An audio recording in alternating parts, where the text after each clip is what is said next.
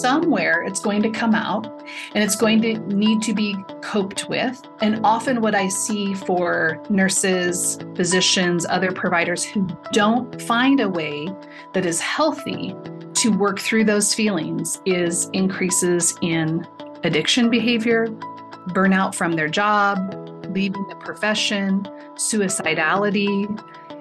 Those are the things we don't want to see. What is trauma informed care? And how do we build the muscles of resilience in both healthcare professionals and patients?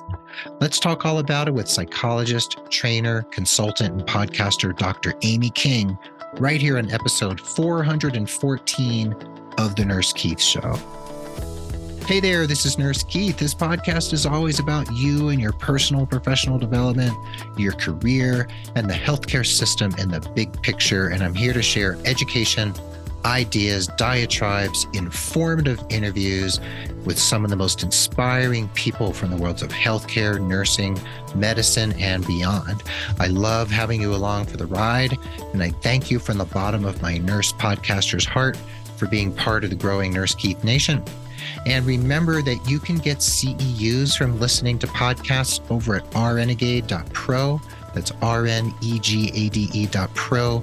They're building a library of nursing podcasts where you can earn credit for listening because you're doing so anyway, so you might as well. So go to RNegade.pro, log into the portal, select me or any other content creator from the dropdown and get CEs for any of my content that's up on the platform. And if you'd like to help other people find the show, consider leaving a rating review on Apple Podcasts, Google, Amazon, Spotify, and just listen and share from any app where you happen to be getting the podcast. And if you want to become a patron, head over to patreon.com forward slash nurse Keith and any of the above would be super greatly appreciated. So thank you for being here and thanks for supporting the show.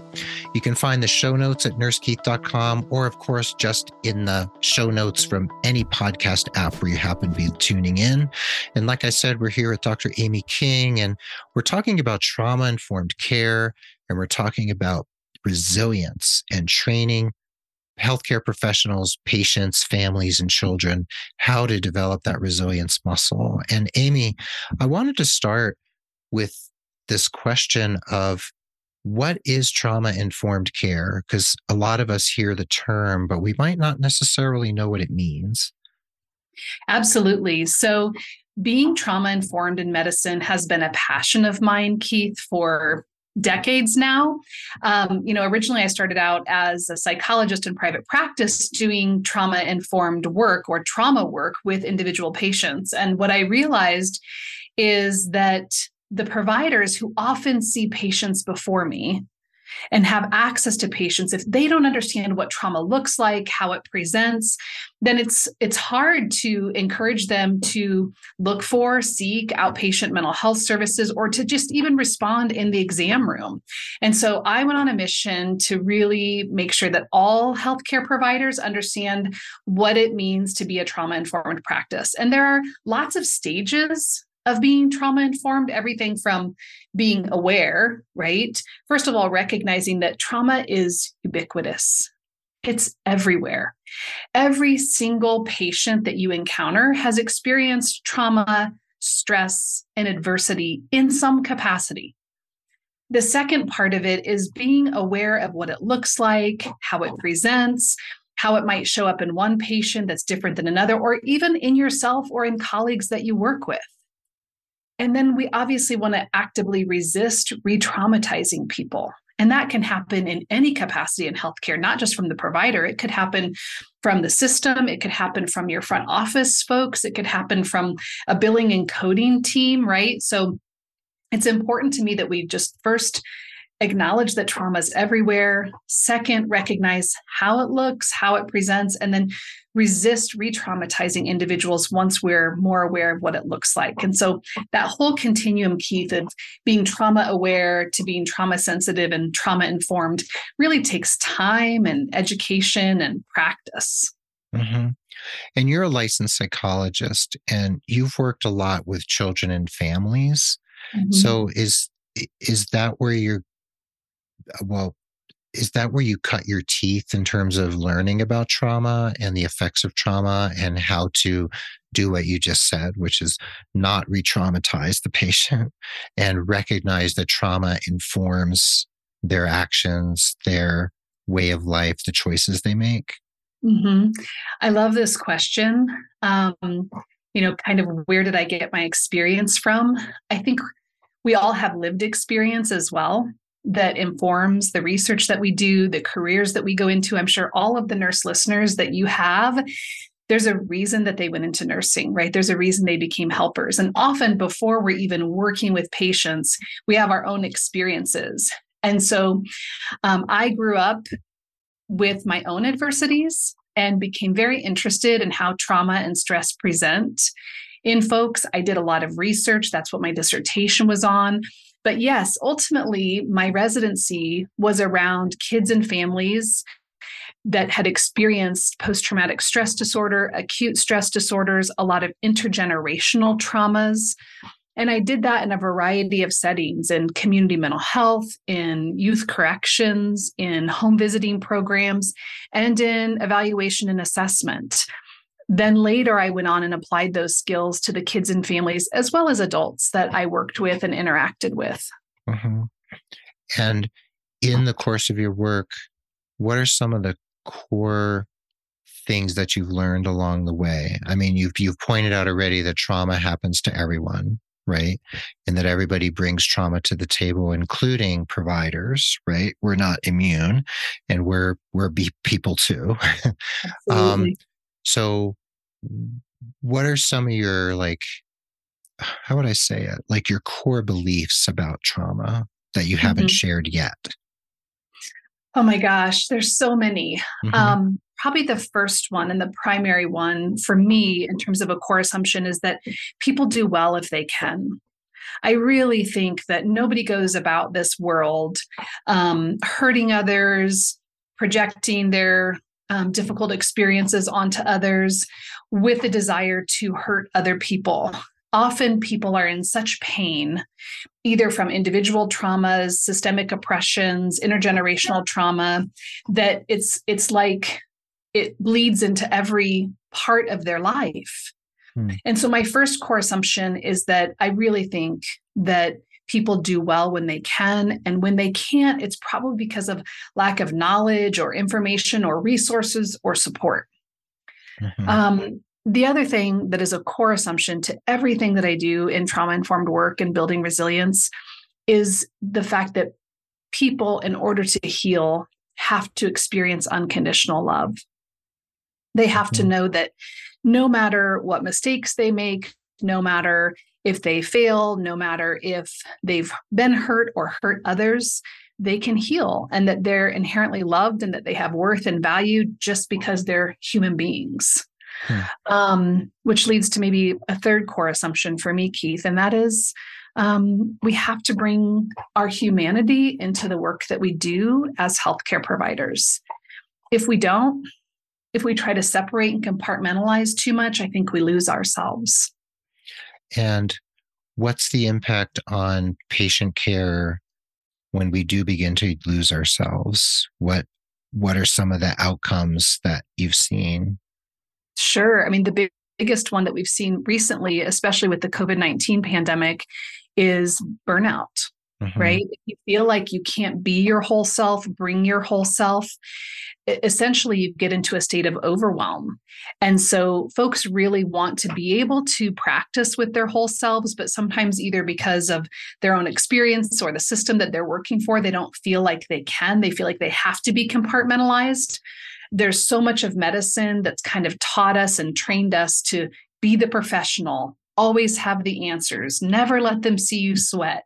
Mm-hmm. But in actuality, that's a very kind of Euro dominant viewpoint of healthcare when we look at other cultures that are more feminist in nature, more collectivist in nature, we see actually self in other, in community, in storytelling. And when we can start to bring those parts of ourselves into the work that we do, we have less burnout. We have less kind of depersonalization, feeling like I have to separate myself from my work. Um, and ultimately it helps us feel like we have more purpose in the work that we're doing. Mm-hmm. And where does moral distress come in? We heard a lot about moral distress in the literature mm-hmm. and somewhat in the popular media during the height of the pandemic. You know, when let's say a patient was dying in the hospital and the family wasn't allowed to visit and the nurse had to hold up an iPad and mm. witness the family saying goodbye over the iPad, you know, and um, you know, my dad died in the hospital during the first year of the pandemic and no one could go see Sorry. him. Thanks. He didn't die of COVID, but it was other causes, but still he was in the hospital and no one could go see him. So what about the moral distress that comes about from those or other types of situations that healthcare providers find themselves in? Mm-hmm. Well, the first thing is you, you just named it and described it beautifully, right? It's this feeling of, I wish or I think I should provide a different type of care. And because of either you know policy or the current environment such as covid restriction i can't i can't mm-hmm. provide the type of care that i know would be best for this patient i've been trained to help and heal people and i can't bridge that gap between what I know they need and where we're at. That creates moral distress. Mm-hmm. Um, there's a beautiful quote, Keith. Um, I won't get it exactly right. It's by Julie Sheather, and she says something like, you know, as long as there have been helpers and healers, we've dealt with grief and loss, right? From the time of early medicine. But what creates moral distress is when we know what we need to do to help and heal, and there are either individual or policy or systemic barriers that prevent us from doing so.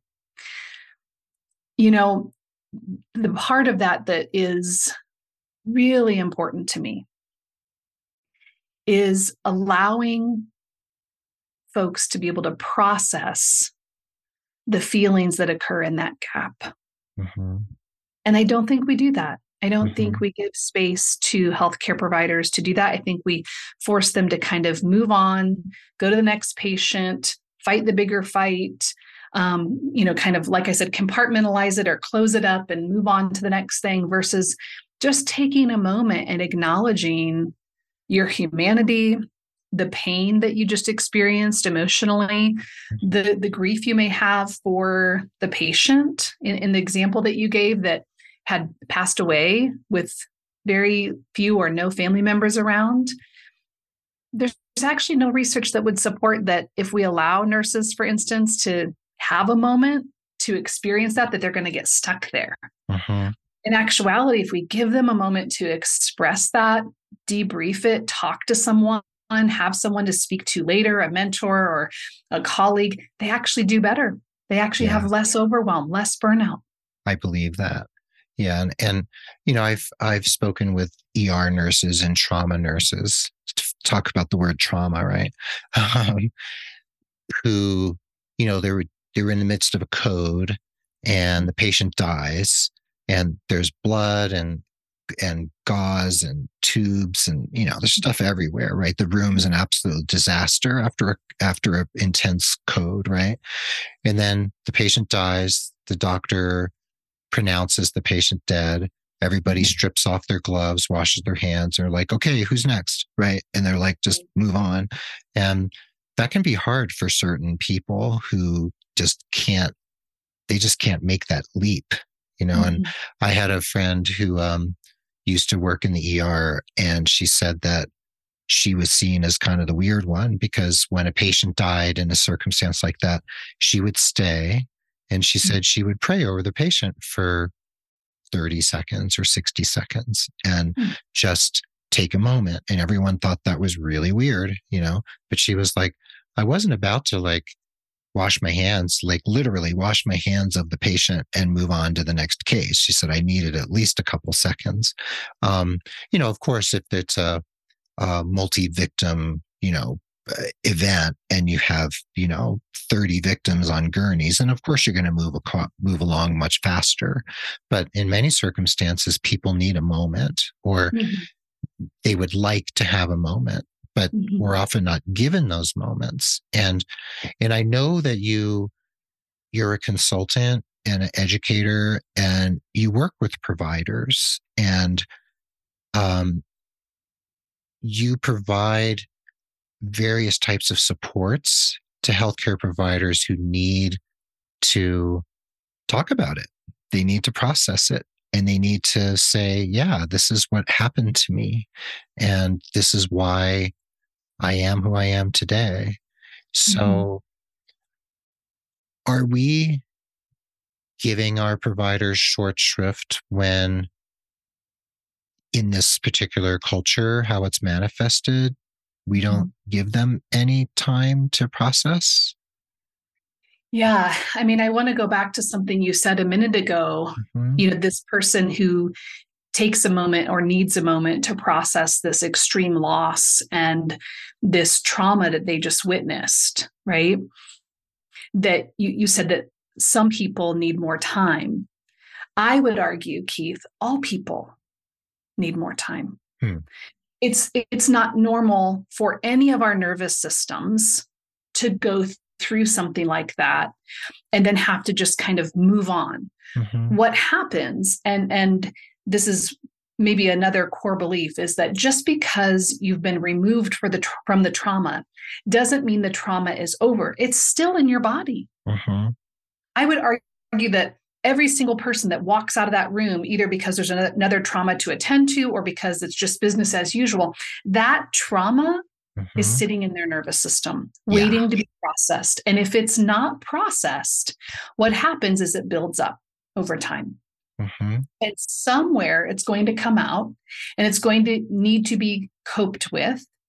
And often, what I see for nurses, physicians, other providers who don't find a way that is healthy to work through those feelings is increases in addiction behavior, mm-hmm. uh, burnout from their job, mm-hmm. leaving the profession, mm-hmm. suicidality. Yes.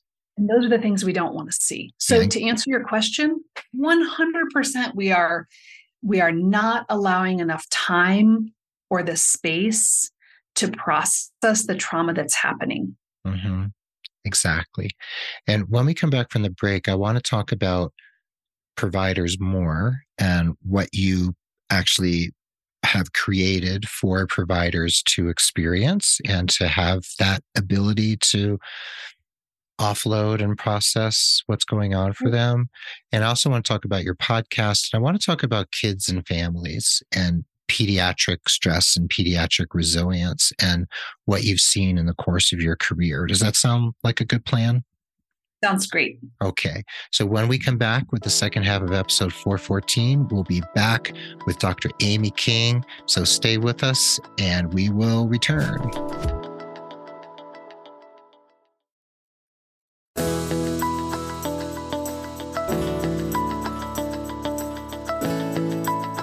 And welcome back to the second half of the episode. We're here again with friend of the pod and my new friend and colleague, Dr. Amy King. And Amy, before the break, we were talking about providers and stress and, you know, what we walk away with, what's clinging to us, I guess, or clinging inside of us or lodged inside of us after an event. You know, I was talking to someone the other day who's a nurse practitioner, but as a nurse, she worked in an ER in Connecticut and after the Sandy Hook school shooting, which was a number of years ago, um, she said that some of those victims were brought to her hospital, to her ED, and you know, two children arrived DOA, you know, mm. at the emergency room, and then someone else arrived and went straight to the OR. So, I mean, in this particular culture right now in the United States, I mean, there were three mass shootings that I'm aware of that happened this past weekend, um, just a few days ago. Mm-hmm. And you and I both know what's been going on here for years and years. So you don't have to work in the ED to be to to be affected by these things. And there's the war in Ukraine. There was the mm-hmm. pandemic. I mean, mm-hmm. there was the earthquake in Turkey recently where 30,000 people plus died. So as providers, we're impacted by everything. I mean, we read the news, right? and um, we go home and you know talk to our families and our children and our neighbors right so what's your view not just of the trauma that we as providers experience on the job which is considerable but the effects of the trauma you know out there in the mm-hmm. big big big world beyond the walls of the ed or the operating room what do you see happening in our culture Mm-hmm. Well, I mean, even as you were saying that, and I'm sure for the listeners, right? Didn't your heart feel heavy? Yeah, of course. Right. So there's a name for this. And I feel like when we when we name something, it helps us understand something. And it's called compounding stressors. Hmm.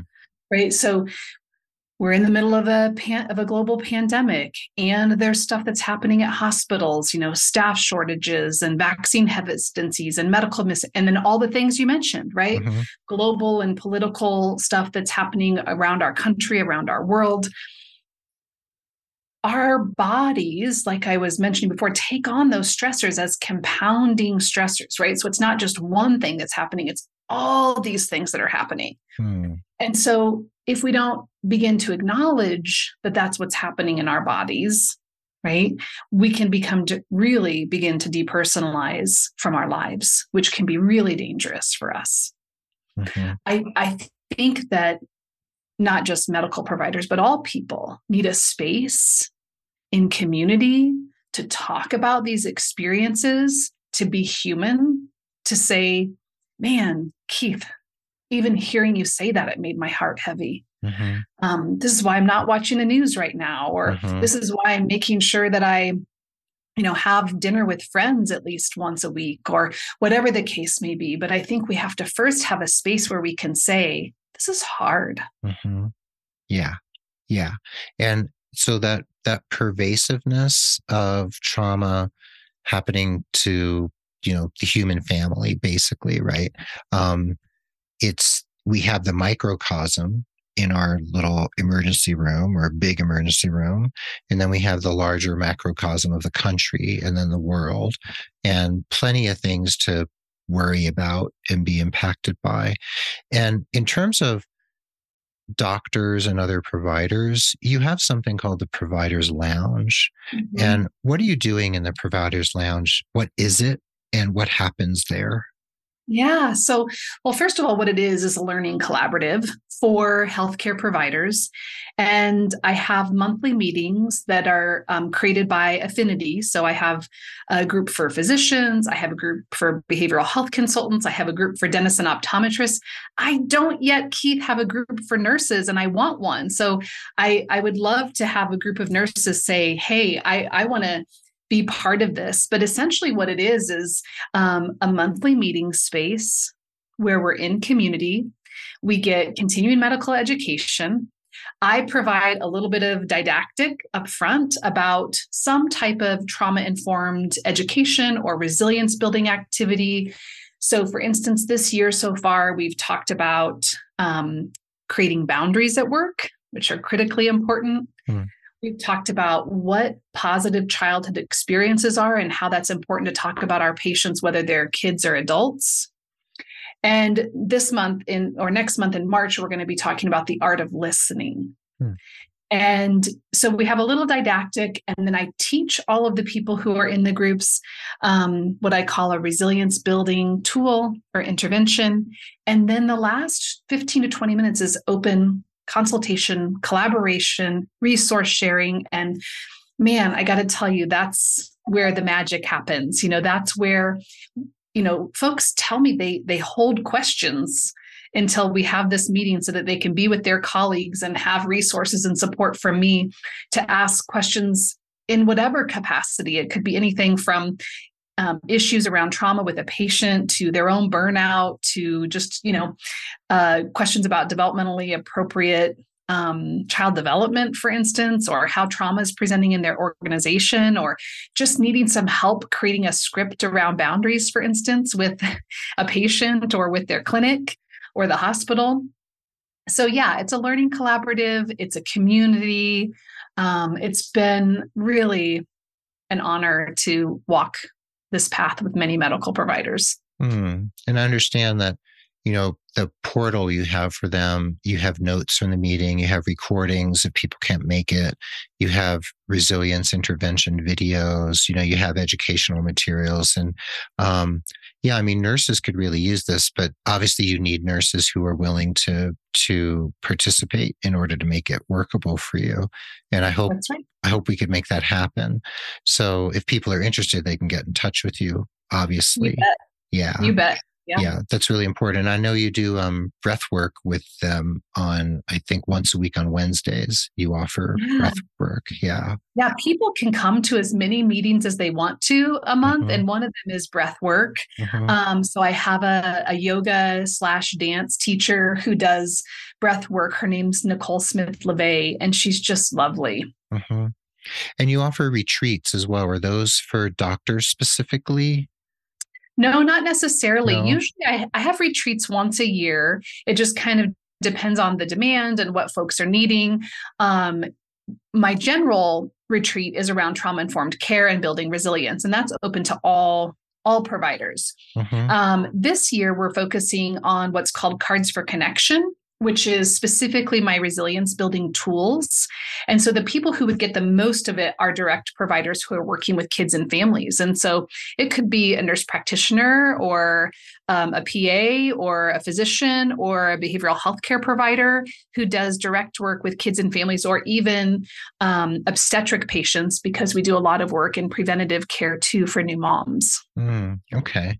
So Speaking of kids and families and pediatric stress and resilience, what are some of your experiences and some of your insights about that particular work? Because I know that's very dear to your heart and it's something that you've done a lot of work around for quite some time. Yeah. So I don't know. I think you get to a certain place in your career, Keith, right? Like you do your podcast and I have mine, and you want to just have a greater systemic impact on the world. And I had done a ton of one on one work with kids and families, and I really wanted to have a broader impact. And there is no group other than healthcare providers, especially pediatric healthcare providers, that see kids first thing in their life, especially if we're talking about obstetrics and pediatrics, and see them so frequently in the first couple of years of their life before they have interaction with any other systems, uh, behavioral health providers, education worlds. And so I really wanted to begin training pediatric specialists, people who work with kids and families around what trauma is and how we build resilience. And mm. it's been an incredible journey and really transformational for the providers with whom I work. And when you're building resilience, whether it's with children or parents or with providers, what is it you're looking for to give you a sense that that resilience muscle is actually strengthening? Like, what do you, mm-hmm. are there signs and signals that things are changing for that particular person or family system? Yeah. Oh my gosh. I love these questions, Keith. Mm. The first thing I do to look at resilience is I look at, okay, well, what's developmentally appropriate for a kid? Where, where should they be? Mm-hmm. What are the factors that build resilience for them? So, for instance, in those first three years, right, we know attachment and attunement and neurological development are really important. And so then we go, okay, well, if that's going to go awry, how do we help a parent get that back on track, right? What are hmm. some specific interventions that could be taught in a pediatric setting in like two minutes, three minutes that would help that child and caregiver really have the skills, the resilient skills to mitigate stress and harm? So we might do things like encouraging um, special time between the caregiver and the child, which is like very intentional play that you do with a baby or little or older kids too. Or we might train a parent on how to be better attuned to their baby. So essentially, what we're looking for are can we increase connection? Mm-hmm. Between the caregiver and the child, because if we can increase connection, and enhance attachment. Attachment is the number one predictor for health outcomes. Hmm. And does this happen? Are you looking at this? I'm just thinking from a provider's point of view, mm-hmm. um, observing a family or a mother and child or father and child. Are you looking for objectively seeing that the attachment's happening, or are you looking for subjective input from the parent or from the child that yes, things are improving, or is it kind of a mixture of both? Well, let me answer this two ways. First of all, it's preventative in nature. So mm-hmm. I want every kid, every caregiver that walks into a pediatric or family practice clinic or internist clinic who's working with kids and families to be teaching these skills mm-hmm. because we know preventatively it can have long term health effects, right? So I don't want us to have to first identify that something's wrong and then provide this. I want us to do it for every kid, every family, because we know it's just good for resilience building. But here's the other thing there's research that's come out that shows that if, and the specific research focuses on moms, but if moms specifically endorse that they experience childhood adversity, with every additional indicator of adversity mom experienced, the likelihood that that child will fail developmental outcomes increases significantly. Hmm. And so we want to watch for are we getting that kiddo back on track developmentally? And it really comes through a connected attachment with their primary caregiver. Hmm. So you said adverse childhood events. So that goes back to the ACEs study, right? That's right. That's mm-hmm. a long term study of the impact of adverse childhood events, right, on development. Right. Yeah. Right. And from what I've ex- read and, and gleaned over the years is that there's very few people who haven't had an adverse childhood event, right? That's 100% correct. In fact. Um, the National Child Traumatic Stress Network actually expanded the definition from the original 10 ACEs, but hmm. we know from a study that was, you know, 25 years old at this point mm-hmm. on a mostly white, mostly insured population that at least 12 at least 64% of every person had at least one childhood adversity uh-huh. But when we look at specific populations like people of color, children in foster care, LGBTQ plus youth, we know that that adversity increases significantly. Uh-huh.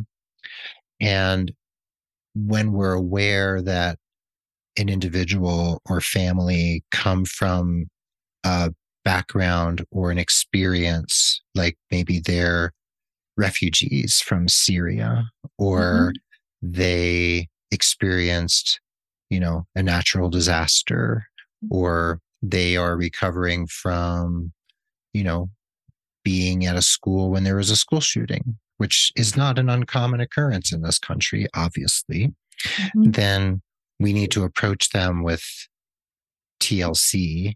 And that's where trauma informed care comes in, right? That's where the rubber hits the road. That's right. Yeah. And and if every provider already knows what we talked about in the first half of the show, right? Mm-hmm. What trauma is, mm-hmm. how it mm-hmm. presents, how to resist re traumatizing folks, mm-hmm. then when they know that someone's coming in with an acute stressor like that, they, they'll know how to respond with compassion, how to help that family build resilience and kind of restore sense of safety. Mm-hmm. Um, additionally, if they come in, so some of the incidents that you mentioned, Keith, are what we would call acute trauma or single event traumas. Mm-hmm.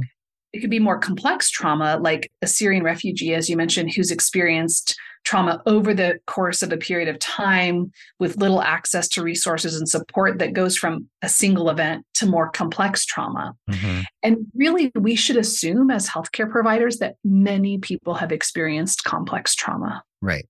And that's where trauma informed medicine should right. be part of medical education and nursing education. I don't really think it is, from what I understand, but it sounds like it should be core to, or at least covered in medical and nursing education. And I'm sure in, you know, in psychology and and those types of degree programs, it's probably central to your education, right?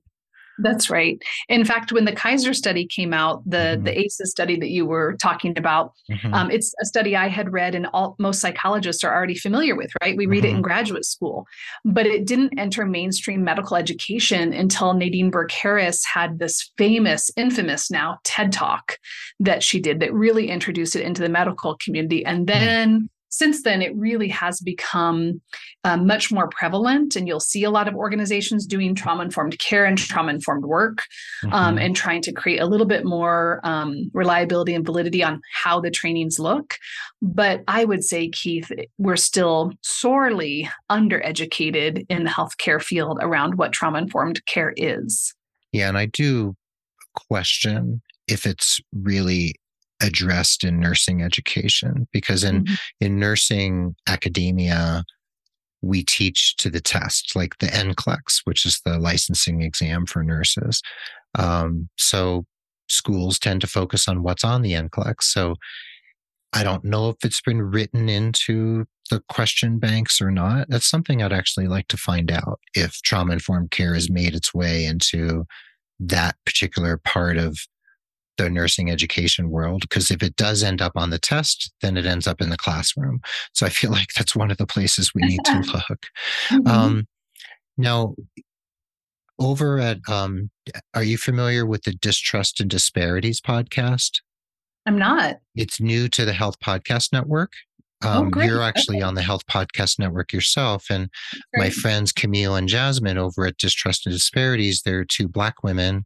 Um, one is a social worker, one's a nurse, and they are talking about the medical injustices that have been visited upon the Black communities since mm-hmm. time immemorial in the United mm-hmm. States and the distrust that has grown from those disparities. And we're talking about like Tuskegee and yeah. Henrietta Lacks and, you know, all these other, you know, insults and injuries that have happened, you know, from a, you could say from a racial perspective. And so they're covering, you know, it's sort of like this is um trauma on an entire people, right? Mm-hmm. Um, from right. the days of slavery forward. So there's plenty of ways in which we can peel this particular onion. And I know you're peeling it on your podcast, and your podcast is called the most important medicine. What led you to start it? I know it's relatively new. It's on the Health Podcast Network, and um, which I think is great. Tell us a little bit about the podcast, what we can expect from it, and why you feel it's so important to talk about. Oh, thanks for asking, Keith. Um, well, you're going to be on the podcast here in a yeah. few weeks. I'm going to interview you, which will be fun. Um, really, as I mentioned before, my passion is that every single person who interacts with patients understands what trauma is and not only what it is, but what to do about it. Mm-hmm. And so I wanted a free, accessible resource for healthcare providers, and a podcast is a great way to do that. And so um, actually a, a pediatrician physician who came to a retreat of mine said, Amy, this work that you're doing, how you're training us, is the most important medicine that we could be practicing. Hmm. And so I took that and made it the title of the podcast. I really think understanding trauma, being our full human selves, um, being in a space of of building resilience for ourselves and our patients is the most important part of practicing medicine. So, mm-hmm. on there, I interview physicians, nurses, um, other ancillary healthcare providers like physical therapists and occupational therapists and dentists, and then folks that intersect with those worlds. Um, so, for instance, we talk about health equity, um, we talk about uh, health for marginalized populations, as you were talking about. Um, we discuss breath work. Um, I just had a podcast recently where I talked to the the, the, previous undersecretary for the Veterans Administration and how hmm. he led our entire country through COVID. Mm. So, any intersection of healthcare and trauma informed care is really what the podcast is about, so that as many people as possible can understand a little bit more about how this looks in medicine. Yeah, it's a great show. I'm so glad it's on the Health Podcast Network, and I'm honored to to be a guest there and have you on my show. So people can find that obviously at the Health Podcast Network, and they can find it, I'm sure, on any podcast app that we could possibly think of. Absolutely. Yeah, and then your main portal for people to find you is dramyllc.com, right? And that's where they can find your LinkedIn and Twitter and all those other things, right? All the good things. Doctor spelled out, D O C T O R. Right. DrAmyLLC.com. Okay. And Amy, before we go, I have four quick questions I ask all my guests. Are you game for a little lightning round? Absolutely. Okay. So the first question is how do you define success personally and or professionally? Hmm. Um a feeling that I've put forward with intention a goal and met that goal. Hmm. Nice. I love that. That's very, very clear and concise. Second question Could you name, or if you don't want to name them, just describe one person who's inspired you in the course of your life? They could be living or dead, famous or not famous in any way, shape, or form. I mean, my parents. Mm-hmm they inspired me. They both overcame their own trauma and adversities. And while eventually divorcing um, and being raised by my mom, who was a single mom, um, you know, certainly she taught me resilience, um, but also just a plethora of educators that impacted my life and mentors that have impacted my life. Um, really, just this feeling of um, being okay with being a woman in psychology and mental health, having feelings mm. and being given the permission from these mentors that I didn't have to subscribe to kind of a white male approach to teaching and learning and being a psychologist, that I could really be a relational person. And that was the most important part of who I was in any relationship. Mm, beautiful. A, a lot of people on the show are quick to point out family members first and then they'll go to a mentor or some or a colleague but mm-hmm. people often immediately think of a family member who inspired them mm-hmm. um, so i'm glad you went for both that's great mm-hmm. ultimate question is there a book or a movie it doesn't have to be an absolute favorite because many of us can't really choose one that's had an impact on the way you think or the way you live your life Mm. Oh my gosh. I'm so bad at remembering movie titles, but mm-hmm. I love reading. Um, I love, there's a fiction book that I love called The Night Circus, and I can't remember the name of the author, Keith. I apologize, but it's really about magic and mystery. Um, and then, you know, I've read a lot of books by Bruce Perry that have really shaped how I think about trauma and kids and families. Um, really, anything by him is incredible. Um, more recently, I've been reading a book called The Coddling of the American Mind that oh, just yeah. yeah has really got me thinking about how we think about psychological safety in our world today. Mm-hmm. Yeah, yeah. The that is sort of a play on words from the closing of the American Mind, which was by Harold Bloom, I think book mm-hmm. from a number of years ago. Yeah. Yeah. I think you're the second person to mention that book. Oh, Maybe it means I should read it. Okay. I mean, if I'm honest with you, Keith, I mean, like what you'll find me reading the most often are like kind of creepy psychological thrillers. well, oh, good. We all need our place that we go to blow off steam, right? That's yeah, awesome. That's yeah. Great. Yeah. You don't have to like be home reading Tolstoy. You know, it's okay. Yeah. yeah we all have our little pleasures. Um, mm-hmm. okay, last question. If you were elected queen of the world, mm-hmm. what's one of the first things you would want to do to improve the lives of your subjects? And this would mean you have ultimate power. I mean, it makes me teary to mm-hmm. even think about this, but it's it's what I said before about my passion, mm-hmm. right? If every adult knew what trauma was. Mm-hmm. Every person behaved in a way that recognized that adversity and trauma are inherent in a in a human experience that we all have and we mm-hmm. interacted like that i think our world would feel less alone more valued and more equitable and safe and my goodness that's what i want for the world Mm, well, I would I would vote for you. Thanks. All right. Well, Amy, thank you so much. I can't wait to be on your show. Thank you for being here. And I'm so glad we're both members of the Health Podcast Network. And I encourage people to go to dramyllc.com and check out the Most Important Medicine podcast. And if you're a nurse and you're interested in the Providers Lounge, get some other colleagues interested and get in touch with Amy to create a provider's lounge for nurses because we could oh, really use it. it. But if you know a doctor or an optometrist or another healthcare provider who needs something like this, send them to Amy, right, Amy? Yeah, absolutely. I would yeah. love it. Yeah. Well, thank you so, so much. This has been wonderful. Thanks, Keith. You're just so great to talk to. I really appreciate it. Well, there you have it. Thanks for listening to this episode of the Nurse Keith Show. Remember, head to nursekeith.com for the show notes or just look for them on the app where you happen to be listening. And please go to dramyllc.com and please check out the Most Important Medicine podcast. If you need personalized holistic career coaching to elevate your career, look no further than Nurse Keith Coaching. Get in touch with me, mention the show, and get a 10% discount off your first coaching package.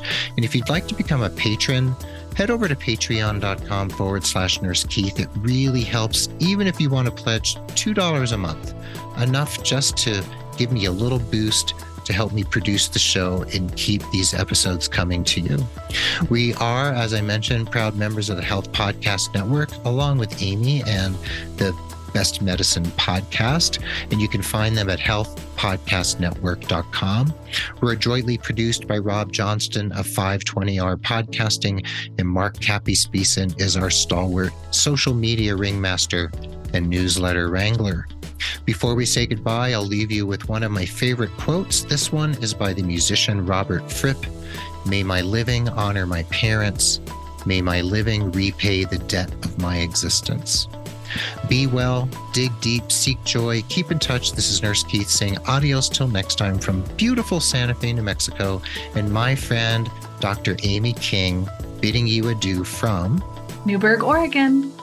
Newberg, Oregon. Thank you, Amy. Thanks to everyone for listening, and we will catch you on the proverbial flip side.